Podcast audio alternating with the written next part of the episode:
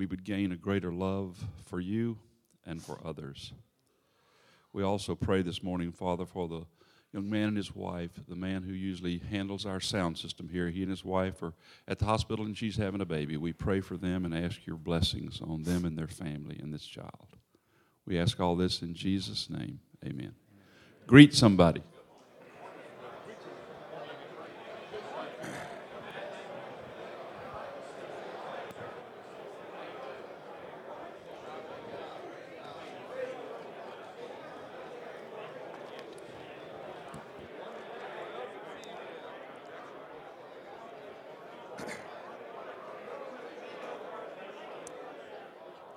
Well, good morning.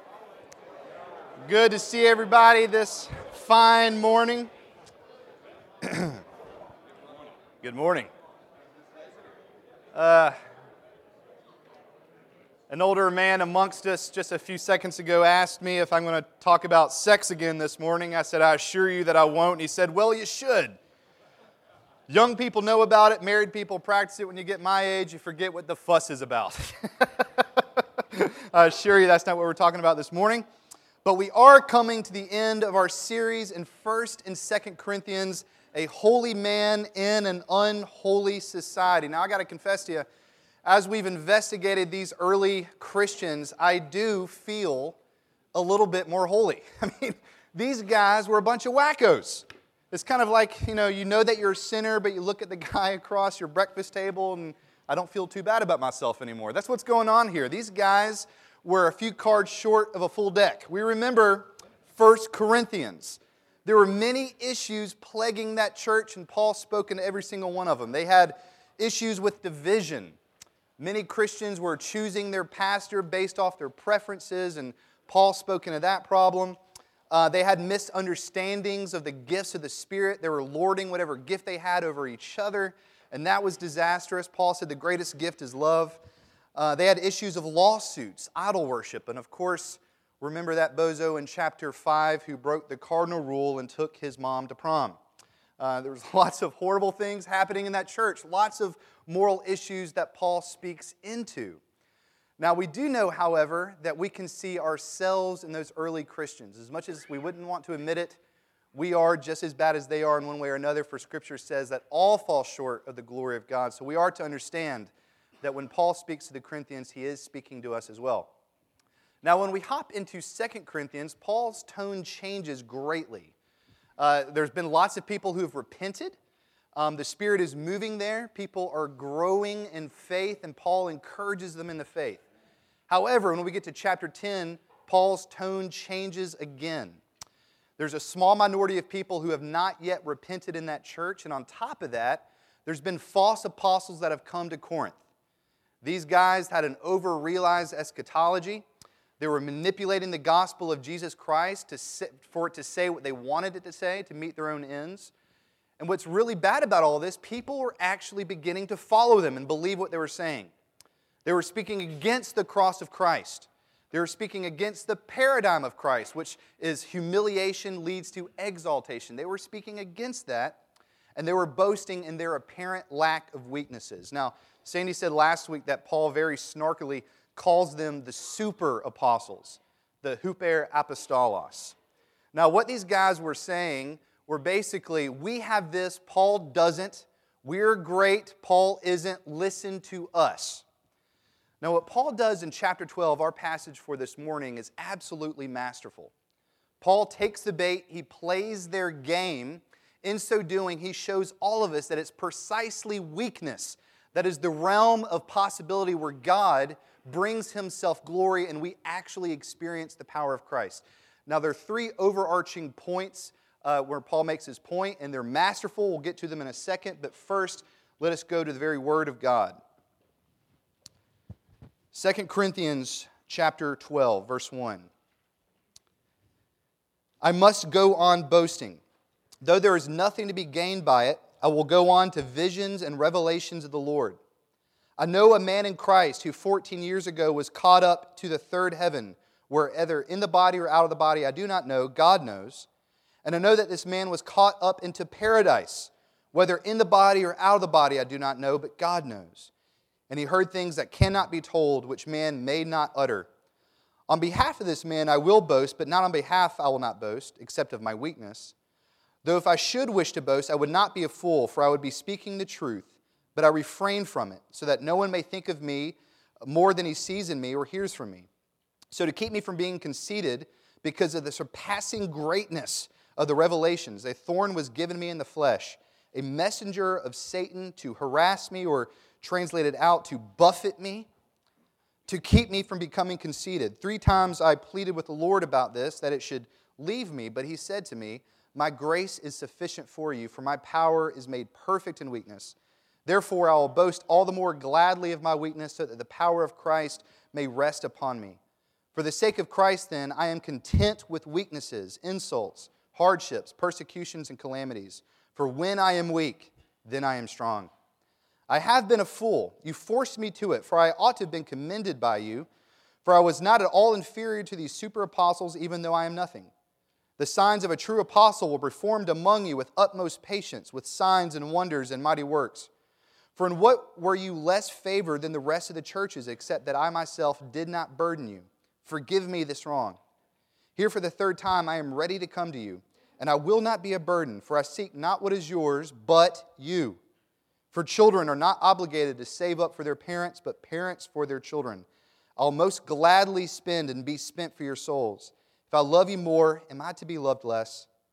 But granting that I myself did not burden you, I was crafty, you say, and got the better of you by deceit. Did I take advantage of you through any of those whom I sent you? I urged Titus to go and sent the brother with him. Did Titus take advantage of you? Did we not act in the same spirit? Do we not take the same steps? Have you been thinking all along that we have been defending ourselves to you? It is in the sight of God that we've been speaking in Christ, and all for your upbuilding, beloved. For I fear that perhaps when I come, I may not find you as I wish, and that you may not find me as you wish, that perhaps there may be quarreling, jealousy, anger, hostility, slander, gossip, conceit, and disorder. I fear that when I come again, my God may humble me before you, that I may have to mourn over many of those who have sinned earlier and have not repented of the impurity, sexual immorality, and sensuality they have practiced. This is the Word of God. Now, to steal a sermon from a man, or an illustration from a man named J.R. Vassar, in 1931, a man named James Adam wrote a book called The Epic of America. Now, in that book, he laid forth what we would now call the American dream. This is what he describes the American dream being. He says that dream is of a land in which life should be richer, better, fuller for everyone with opportunity according to ability.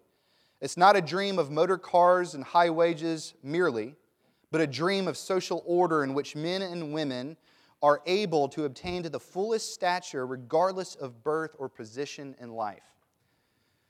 Now, we can all get behind that dream. That is a dream of freedom. That is a good dream. But somewhere along the line, that dream has been distorted into the decades of not necessarily being a dream of freedom anymore, as it is a dream of individual advancement and self glory. Uh, we live in a culture that teaches us if we have weaknesses, if we have limitations, hide them at all cost. They will do you no good. Whatever your weaknesses are, cover them. And rather pursue monetary plenty, a life of comfort, and a life of ease. Our culture teaches us that weaknesses, limitations are bad things, and that we should aspire to be super, to live that comfort of life and ease. Our heroes are those who have pulled themselves up by the bootstraps, who are strong and self sufficient and significant. This is what our culture teaches us. Now, uh, my limitations were never made more obvious to me than when I was a wide receiver uh, at Houston High School my junior year out in Germantown. Uh, I was a third string wide receiver, and but some, for some reason that summer, my junior year, all of us got letters and invitations to go to a football camp at Ole Miss. Now, it wasn't a big deal because everybody in the city was invited, right? Uh, but here I am, a third string wide receiver with aspirations of playing with Peyton Manning one day. So I got that invitation, and I'm just, I'm on cloud nine. I am floating, right?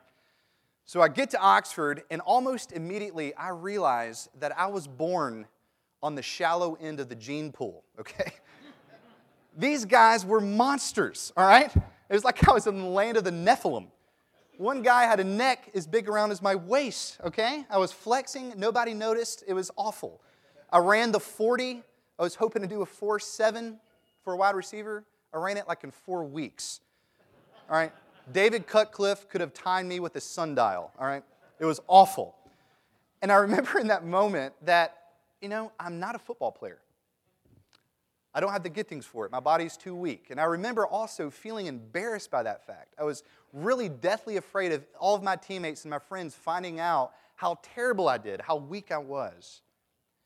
Now, those are the feelings of a snot nosed high school student, but we know as mature Christian men, some of us elders, some of us deacons, we have that same attitude towards our limitations and towards our weaknesses. And we listen to the voices of the super apostles and we try to hide them, we try to cover them, and we boast in ourselves, we boast in our weaknesses, and we pretend to be people that we are not.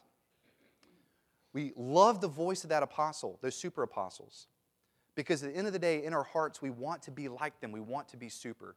God knows that. So through Paul, he tells us our very first point in verse 1 the Christian must be careful to boast. Now, here's what's happening in Corinth.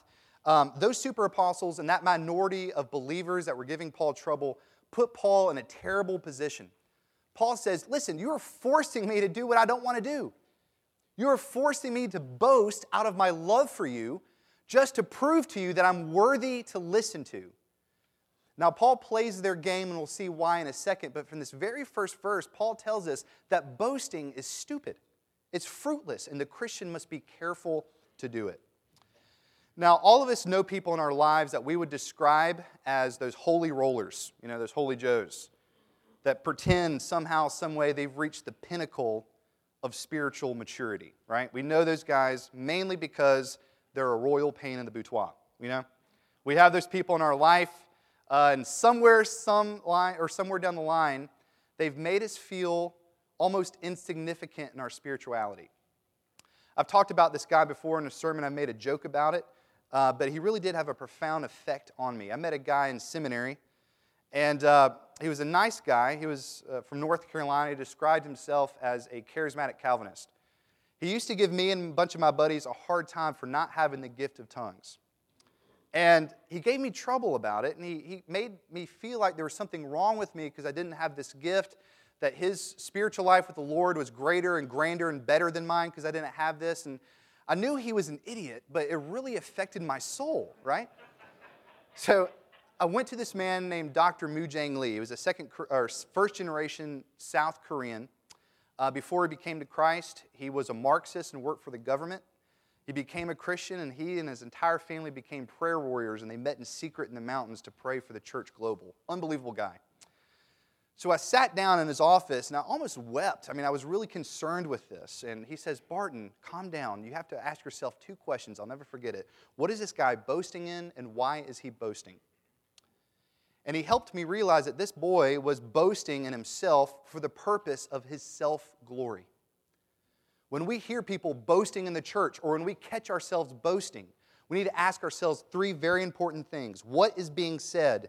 What is the reason? And what is the basis of the boast? Now let's use those super apostles as a case study. What were they saying? They were saying, Hey, Corinthians, we're better than Paul. We're more eloquent than he is. We're more powerful than he is. We're greater teachers than he is. We're even better looking than he is. We are great. He is weak. Listen to us. That's what they were saying. Now, what was their reason? Quite simple it was to build their own kingdoms and to climb up the social ladder. Now, we know those desires aren't too far from ours, but that was the reason for their boast. Now, what was the basis? This is the most important. What was the basis for their boast? It was their own record, their social record and their moral record. Now, why does Paul say, Christian, be careful to boast? Because whatever we boast in reveals what we hang our hat on. Whatever it is that you boast in reveals basically your justification theology. Paul says, Are we acting like those super apostles who are boasting in our own record? He says, Christian, if you're doing that, don't do that. He says in 1 Corinthians chapter 1 and later in Galatians 6, it is absolutely foolishness to boast in your flesh before a just and holy God. Why? Because we're all sinful. Don't boast in yourself or another person. That is absolutely foolishness. However, you are to boast in Jesus Christ. Why? Because it is Jesus Christ who is our justification. It is Jesus Christ who is our sanctification. It is Jesus Christ who is our holiness. It is the record of Christ, not our record, by which we are accepted by God. And Paul says, why would you even think about following suit with those super apostles, boasting in your own record? Boast in Christ's record. So, in this very first verse, Paul completely demolishes the whole idea of boasting. He says it's foolishness. And, Christian, you must be careful to boast because it reveals what you hang your hat on. Are you boasting in your record or Christ's record? So, first and foremost, the Christian is careful to boast. Now, in verses 2 through 10, Paul actually plays this game. Um, he plays the game of the super apostles who are boasting in their super religious experiences. And Paul says, Fine, if you want to know of a religious revelation, let me tell you mine. In so doing, Paul tells us uh, three very important things. First and foremost, the Christian chooses weakness over self glory and self sufficiency. Now, apparently, these super apostles, they were telling everybody about these very fantastic revelations and visions they were having. They were fanciful, they were glorious and powerful, and they were telling everybody that would listen about these visions. Now, they wanted people to, to believe that they were from God and they were greater than Paul. So they were telling us, telling everybody, hey, hey, Corinthians, look at us. Look at these visions that we're having. God sent us to you. Paul isn't having these. Our visions are glorious. We must be from God. So Paul says, fine, if you want to understand and, and, and see a real Christian revelation, listen to me. Now, it's important for us to understand that Paul is not playing the comparison game here. He's not playing that. All he's simply doing is saying, Christians, my experience is different from theirs because mine is in line with the gospel and redemptive history, and theirs isn't. So, Paul tells us of his vision. Look at the words Paul says, and they're fantastic. He says, A third heaven, a paradise. Was that in body or out of body? I don't know. God knows. I mean, that is some mysterious intriguing language. What is Paul talking about? Uh, there is a collective sigh from scholars. I don't know. you know. He's using this mysterious language, but he only gives us two verses to describe what he experienced. Two verses. What scholars do agree on, however, this is not his conversion experience that he's talking about. Remember his conversion experience on the road to Damascus. I mean, that was glorious. He saw Jesus and all of his resurrected glory. He was made blind because of it. But this is different. I mean, he told Luke about that. This, he hasn't said anything for 14 years. This is his most intimate, most special moment with Jesus Christ, and he gives us two verses. Now, we can glean a lot from the word that Paul uses for paradise. The word that Paul uses for, for paradise, this is incredible. And in the Old Testament, 28 out of 31 times it's used for the Garden of Eden that intimate uh, place where God actually dwelt among his people temporally. 28 out of 31 times. Now, in the New Testament, it's used two times. Luke 23, when the criminal dies on the side of Jesus, and Jesus says, Today will you be with me in paradise.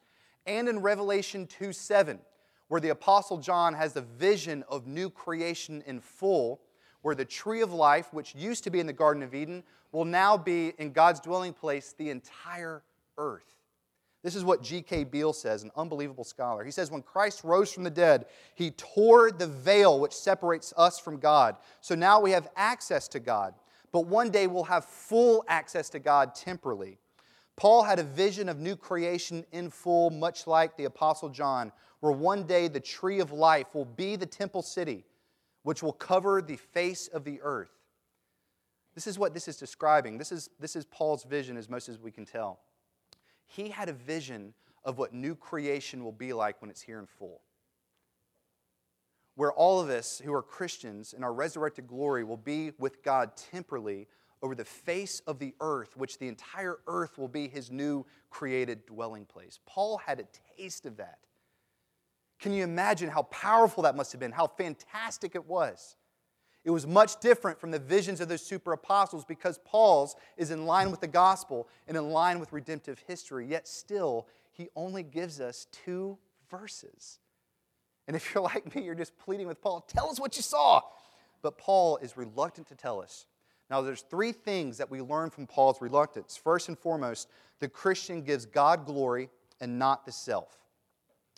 The Christian gives God glory and not the self. Right now, there's a lot of money and fame to be had in visions of heaven in America. Right now, there is a movie in the uh, theaters based off a book that's uh, purported to be a true story called Heaven is for Real. It's about a five year old boy who uh, says he went to heaven and came back down to earth, and he told everybody what he saw. He said he sat in God's lap, the angels sang hymns to him, the boy. He had the privilege of wearing a crown and wearing angels' wings, but he didn't like them because they were too heavy and too big. He even saw the Holy Spirit, and he described him as being kind of blue. Seven million copies sold from this book. Seven million. There's other books like it, one called uh, The Boy Who Came Back from Heaven, written by his father. Get this, his name is Kevin Malarkey. As, uh, as David Platt says, pun intended. But there's this huge phenomenon sweeping America, and many pastors have spoken out against it. Uh, John Piper and John MacArthur. John MacArthur says, It is impossible to conclude that those, these modern testimonies, which are self focused and give little attention to the glory of God, are true. They're either fantasy, false memories, dreams, or bold faced lies. All biblical accounts of revelations of heaven are focused not on the self, but on God's glory. Four people in the Bible had visions of heaven Isaiah, Ezekiel, Paul, and John. All of them gave glory to God and not the self. Paul, for instance, was focused on minimizing thoughts of man and maximizing the glory of God. He would later say that Paul's theology was not based off mystical experiences, but on Jesus Christ crucified and resurrected, the fulfillment of God's promise of salvation, the divine wisdom in which God creates, maintains, and brings consummation to everything that exists. Paul has more reason to boast than any of us. He had this fantastic, amazing vision that everyone in here, if you're smart, wish that you've had. But yet, still, Paul says the Christian gives God glory and not the self. Secondly, in the words of Tim Keller, Tim Keller, we're to understand from Paul's reluctance that there's a holy shyness in the spiritual experiences of a Christian. A holy shyness. There's a biography uh, about Martyn Lloyd-Jones out there that's really good. Uh, the author tells us of an experience, a powerful experience that Jones had uh, back in the summer of 1949. In the summer of 1949, Jones uh, was severely depressed, physically and spiritually. He was at his rope's end. Uh, he even took a sabbatical from preaching for an entire summer because he just did not have it in his soul to teach the gospel. He was at his, he was at his rope's end. Now, one morning he gets up, he gets dressed, he sees a book on the table, and he catches a word in that book, and that word is glory. This is what the author writes of that experience. Instantly, like a blaze of light, he felt the glory of God surround him. The nearness of God, the reality of heaven, became overwhelming truths, and in a state of ecstasy, he writes, I fell to the ground and wept. Now, the interesting part is, Jones never spoke of this. The most profound experience he ever had, and he never spoke of it. And the author thought that was peculiar, but he did some research and found out there's been many more Christian men and women like himself that have had the same experiences and never spoke of them. For example, Dwight Moody and William Guthrie. William Guthrie would later say that the glorious manifestation of God to the soul is much better felt than spoken of. There, in these very intimate moments they had with Jesus, they had a holy shyness. And Tim Keller explains it as such. He says, Imagine that you are the modest Christian man that you are, and you're in a locker room. Your entire body just cringes when another man exploits his sexual escapades with his wife and describes it in detail. Your body cringes because that is an intimate moment that's to be shared with with husband and wife, not to be shared with other people. He says, So it is for Paul. Paul had such an intimate moment with Christ, it was almost unfaithful to talk about it. So, unlike these super apostles and those holy rollers we might know, Paul has this phenomenal experience, but his sole purpose is to give God glory and not the self. Now, the last principle we can take from Paul's reluctance is probably the most important, and we see it back in verse 2. The only prerequisite for having access to Christ is being in Christ. When Paul describes his vision, he, he kind of uh, separates himself from it. He didn't say, I had this vision. He said, What? A man in Christ was called up into heaven. For Paul, the most important phrase there is a man in Christ. Now, all of us, myself included, have seasons of when we're down on ourselves spiritually. We think to ourselves, we're no good. I'm nowhere near where I should be in the faith at this point in my life. I've sinned way too much. I've never had these powerful experiences. I've never led anyone to Christ. I've never led a Bible study. I've never led a discipleship group. God simply cannot use me. All of us need to hear this this morning because this is very encouraging for us. Paul says, listen, you don't have to be super. You don't have to hide your shame and your weaknesses. If you want to know Jesus, if you really want to experience Him, truly experience Him, all you need is a simple faith. A man in Christ experienced Jesus. Paul is not just reluctant, God forbade him to tell us of his vision because God wants us to understand that the Christian life is not about mystical experiences, it's about having faith in his Son. And that's encouraging news. The most important thing is that the only prerequisite for having access to Christ is simply being in Christ. Now, in verses 7 through 10, Paul switches gears and says, Now, if I must continue boasting, I'm only going to boast in my weaknesses. Uh, we learned several awesome things from this. First and foremost, strength and weakness are inseparable in the Christian walk. In verse 7, Paul says, So as to keep me from becoming conceited, a thorn was given to me in the flesh, a messenger of Satan to buffet me. We can retranslate that to eat me. That's what buffet means. Okay? So a thorn was given me in the flesh, a messenger of Satan to eat me. All right? Now, what's Paul talking about? There's lots of debate here. Thorn, uh, translated in the Greek, would be a stake, kind of like a tent stake that's shoved into the ground to keep you know, the tent from flying off. So, Paul, what he's saying, there's literally been a stake that's been shoved through me that's tying me to the ground, keeping me from being puffed up. That's Paul's thorn. Now, what is Paul's thorn? Again, we're not really sure. There's been lots of debate about it. Was it malaria, epilepsy, uh, some sort of physical ailment, poor, or poor eyesight? We're not very sure. We are sure that it's not sin. In verse 9 or 10, Paul says he's content with his weakness. Now, that's not language Paul uses normally with sin, right? Paul kills a sin and he urges us to kill sin. However, it is a blessing that Paul does not tell us what his thorn is. Why? Because every single one of us can read our own weakness into this text. If Paul said that his thorn was epilepsy, well, you know, most of us wouldn't be able to relate to that.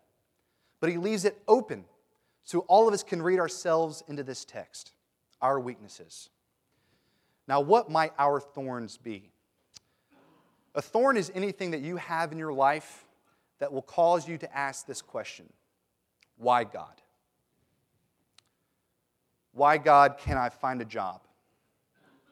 Why, God, have I lost my job? I didn't deserve it. I didn't deserve to be fired. Why, God? Why, God, won't you heal me from the sickness and illness I have? Why, God, did you let this person die? Why, God, has my relationship busted? Why, God, cannot seem to put to death this sin that's just tearing me apart? All of us have those thorns. Some of us, many of those thorns. One of the greatest lies that Satan ever told the church is that God will never give us something that we can't handle. We've all heard that in bedtime stories, but that's against Scripture. Paul says in 2 Corinthians chapter 1, verse 8, that we were burdened beyond strength. We despaired life itself. Now, that's a thorn Paul could not handle.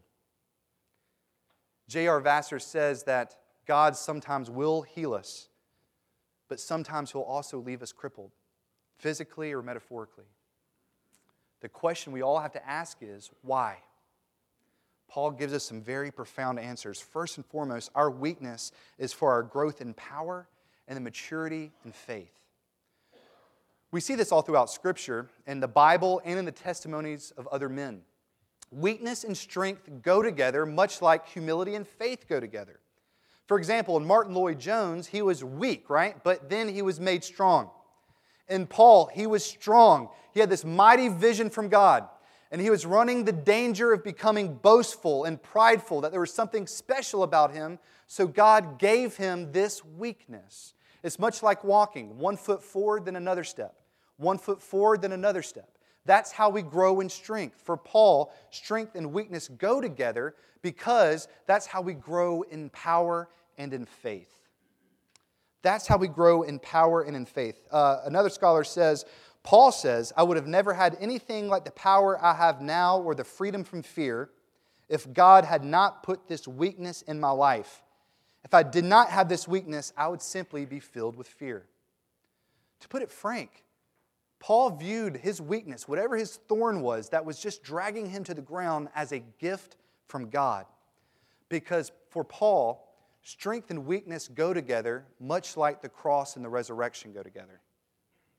And Paul understood that God chooses what is weak in the eyes of the world to shame the strong. And he was privileged that God gave him this gift so that he could grow in faith and in the power of Christ. Now, when we approach the thorns that we all have, we must be careful because there is a message from Satan and also a message from Christ. Uh, Paul says that this thorn was given me. Scholars call that the divine passive. That means that Paul understood that for some reason, in the mysteriousness of God's will and sovereignty, God gave him this thorn. And he counted it as a gift. But he later says and describes this thorn as a messenger from Satan that eats me. This is what Paul is talking about. The Satan will go after whatever weakness the Lord might give us, and he'll distort the message for the purpose of causing us to despair. One of my favorite stories is about John Bunyan.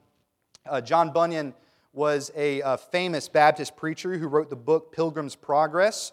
Uh, for 12 years, he was in prison from 1660 to 72. Uh, he had a massive thorn in his life, and he had two messages to listen to. This is his story. John Bunyan was in the Bedford County Jail. He writes The parting with my wife and poor, and poor children have often been to me in this place as the pulling of my flesh from my bones. Not only because I'm somewhat too fond of these great mercies, but also because I often brought to my mind the many hardships, miseries, and wants that my poor family was like to meet, which should I be taking from them, especially my poor blind child who lay nearer in my heart than all that I had besides. Oh, the thoughts of hardship I thought my blind one might go under would break my heart to pieces. But this broken Bunyan was seeing treasures in the Word of God because of this suffering that he would probably not have seen any other way. He was discovering the meaning of Psalm 119, verse 71. It is good for me that I was afflicted, that I might learn your statutes. He writes, I had never had in all my life so great an inlet into the Word of God as now in prison. The scriptures that I saw was nothing in before or made in this place to shine upon me. Jesus Christ also is never more real and apparent than now. Here I have seen him, I have felt him indeed. I have seen such things here that I'm persuaded I shall never, while in this world, be able to express. Being very tender of me, God hath not suffered me to be molested but would, with one scripture and another, strengthen me against all, insomuch that I have often said, were it lawful, I could pray for greater trouble for the greater comfort's sake. He had a massive thorn and he had two messages to listen to. And he chose the latter, the message of Christ. Every single one of us in here have thorns in our life. But what message are you listening to?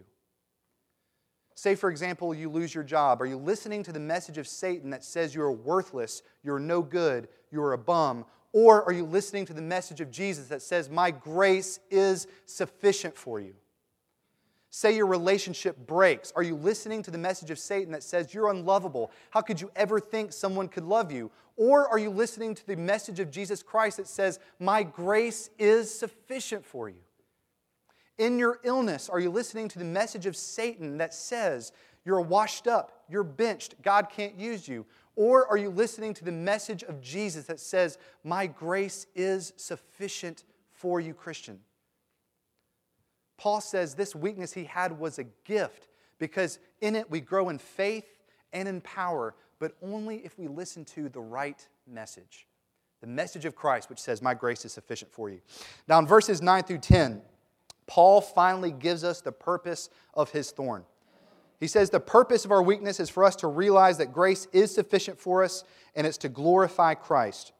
For Paul, his suffering was a gift because it brought him to the end of his rope, where he said, God, I simply cannot do this without you. One scholar would say it's weakness that frees us because in it we realize that my only hope and my only righteousness and my only rest is Christ. When we look at our weaknesses and our shame and our brokenness, we must say that God loves me for Christ's sake. Our weaknesses brings us to those points. Don't hide your shame. And don't hide your brokenness and don't hide your weaknesses because when you do, you steal the glory of God. Paul says it's precisely in our weakness that God brings himself glory and we experience the power of Christ. Therefore, the Christian response to suffering must be glad acceptance and boasting. Listen, Christians, we're not masochists, all right? Uh, we're not like little pledges that say, Thank you, sir, may I have another. We, we don't like suffering. We don't take pleasure in it. Paul himself prayed three times that God would remove this thorn, but at the end of the day, he said, I must boast, and I'll meet it with glad acceptance. Why? Because Paul trusted God, and he trusted his sovereignty. And he realized this weakness is causing me to grow in my faith and dependence upon the Lord. And it's precisely our weaknesses in which God brings himself glory and we experience the power of Christ. Now, lastly, and very quickly, in verses 11 through 21, Paul gets to his main point. He says, The underlying purpose of, of my message this whole time has not been self defense, but for you to identify with and imitate me. That's been his whole purpose this whole time. Paul is doing an old pastor's trick here, okay? He's moving the cheese on the congregation to suck you into the text. That's never happened here before. He moved the cheese, right? He's sucking you into the text. This is what Paul does in verse 19. He says, Do you really think that this whole time I've been trying to defend myself to you? No. I've been offering myself to you as an example for you to emulate. Those early uh, Christians, that few minority who refused to repent, they were beginning to follow the example of those super apostles. The example which proclaimed self sufficiency is better than weakness. And they were beginning to follow that. They're beginning to believe that. And Paul says, don't follow their example. It will lead to death and ruin. Rather, follow my example, which I put forth for you. In 1 Corinthians chapter 4, verse 17, Paul says, Everywhere I go, I teach my example, which is the example of Christ. Paul says, more so than the doctrine of justification by faith, and all these other doctrines, what Paul teaches the most is his example that he has in Jesus Christ. And he says, Christian, follow my example. What's the example he wants us to follow? First and foremost, we're to have a passionate love for one another.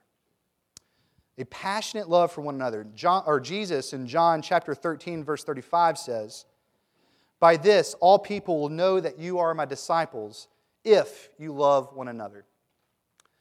Now, this means that we are not identified as followers of Jesus by how much money we make, or about what our car is, or how big our homes are, or how self sufficient we are, or how powerful we are. We're not identified by those things.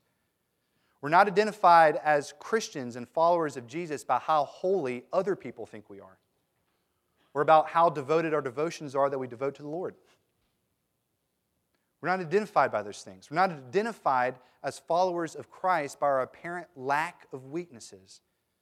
Both Paul and Jesus say, You are identified as my follower, my people, by the love you're to have for one another, which was lacking in these, in these people. This means a few things. First and foremost, this means that we do not consume our brother as an object to an end. Those super apostles were tricking those Christians they were manipulating them, treating them as objects to be consumed to meet their own end, to have self glory, and to advance up the social ladder.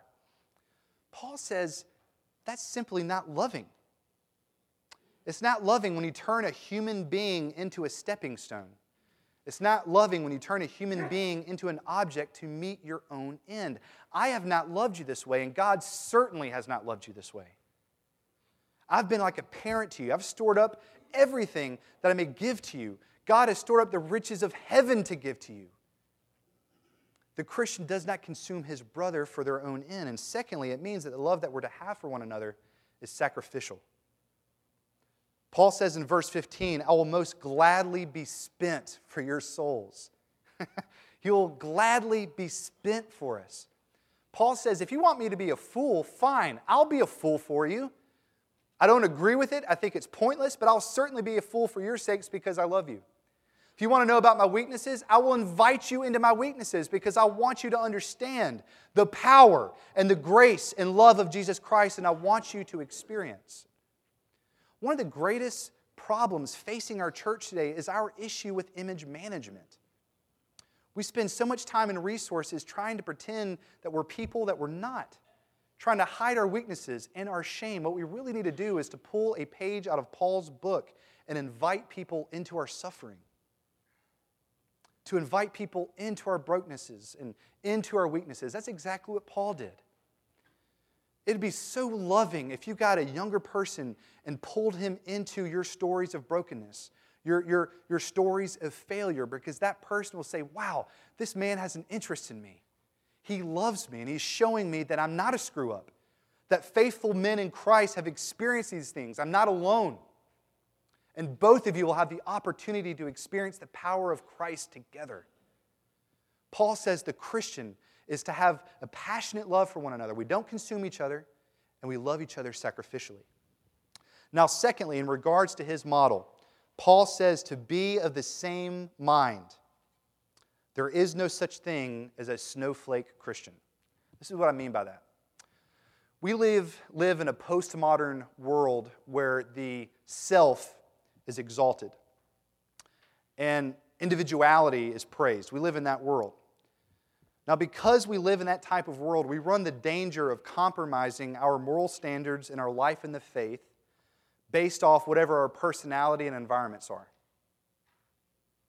Paul says, listen, in verses 16 through 18, all Christians, no matter what your upbringing, what your personality, have the same mind and they have the same spirit. Therefore, you should understand that these super apostles are not from the Lord. One of my greatest experiences I've ever had in my life is when four years ago I went to Cambodia to minister to some Cambodian Christians.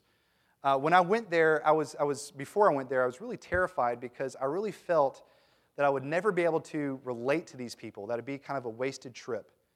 I mean, our cultures are vastly different, okay? They're in the jungle, we're in Memphis.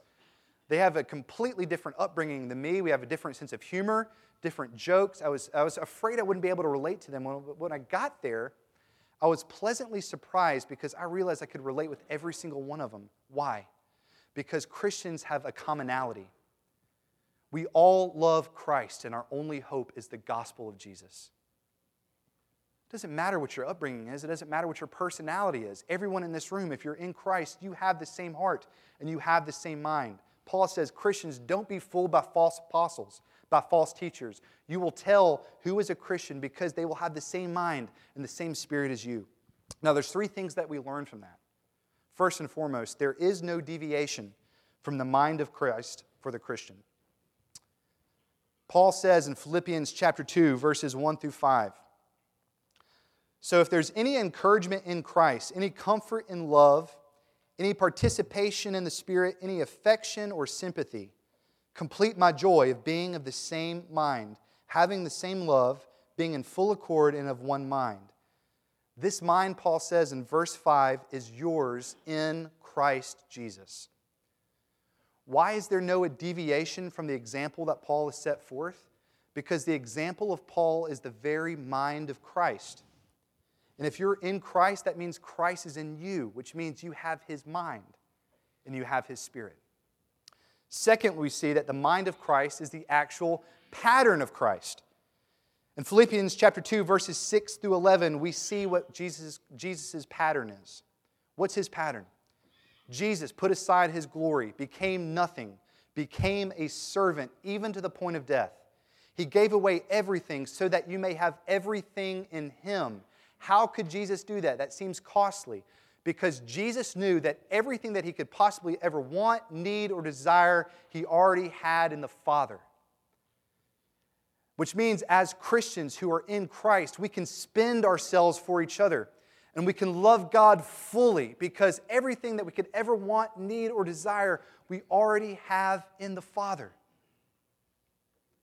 And when we come into faith with Jesus Christ, we receive His Spirit. We're being transformed day by day, not just so we can be better sinners, but so that we would turn into Christ Himself, that will become little Christ, that will become Christ like. When you have the Spirit of Christ in you, you're being transformed into Christ likeness. Therefore, there is no deviation from the mind of Christ, and the mind of Christ is the very pattern of Christ. And lastly, we see that the aim of Christ and therefore the Christian is to please God.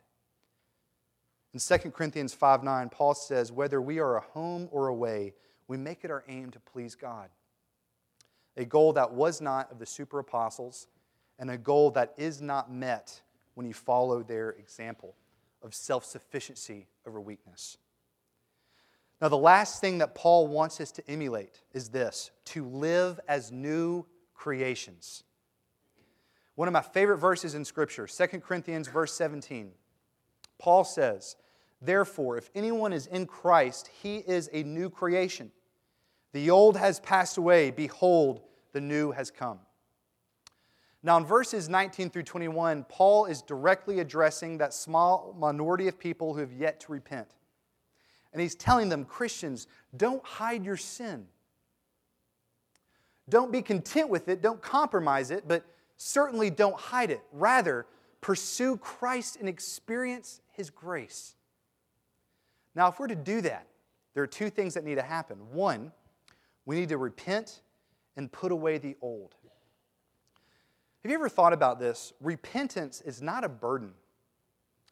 I know lots of us, we get you know, our, our feathers ruffled when we have to repent, but it's not a burden. It is a gift from God. Scholars call it, or theologians call it, a grace unto life. God has given us the gift of repentance. Because in repentance, we can agree with God that we are sinners and are unworthy, but we also can experience His grace and forgiveness. Paul says, Christians, you who have not repented, live as you are. You're a new creation. Repent and experience the grace of God. Secondly, embrace the new and pursue Jesus. And this is Paul's probably most important point. We're all new creations. That's who we've been recreated to be. We're God's new people. We're His new race. No more Jew or Gentile. No more rich or poor. We are God's new race. And day by day, we're being transformed into his likeness. We see from Paul that the Christian chooses weakness over self sufficiency and glory. Our weakness, don't hide it because it's the very realm in which God glorifies himself, and you experience the power and promises of Christ. And Paul gives us himself as an example, which is actually the example of Christ, in whom we have been given everything, and we are new creations. Let us pray. Lord God, we thank you for the gospel of Jesus Christ. We thank you for reminding us through your text this morning that we don't have to hide in our shame, that we don't have to hide in our brokenness or in our weaknesses. We don't have to cover them up and pretend to be people that we're not, because it's precisely in our brokenness that you are glorified, God. Give us strength to be bold, give us strength to trust in the gospel, and give us strength to rest in the grace of Jesus Christ. We love you, O God, and we pray these things in Christ's name. Amen.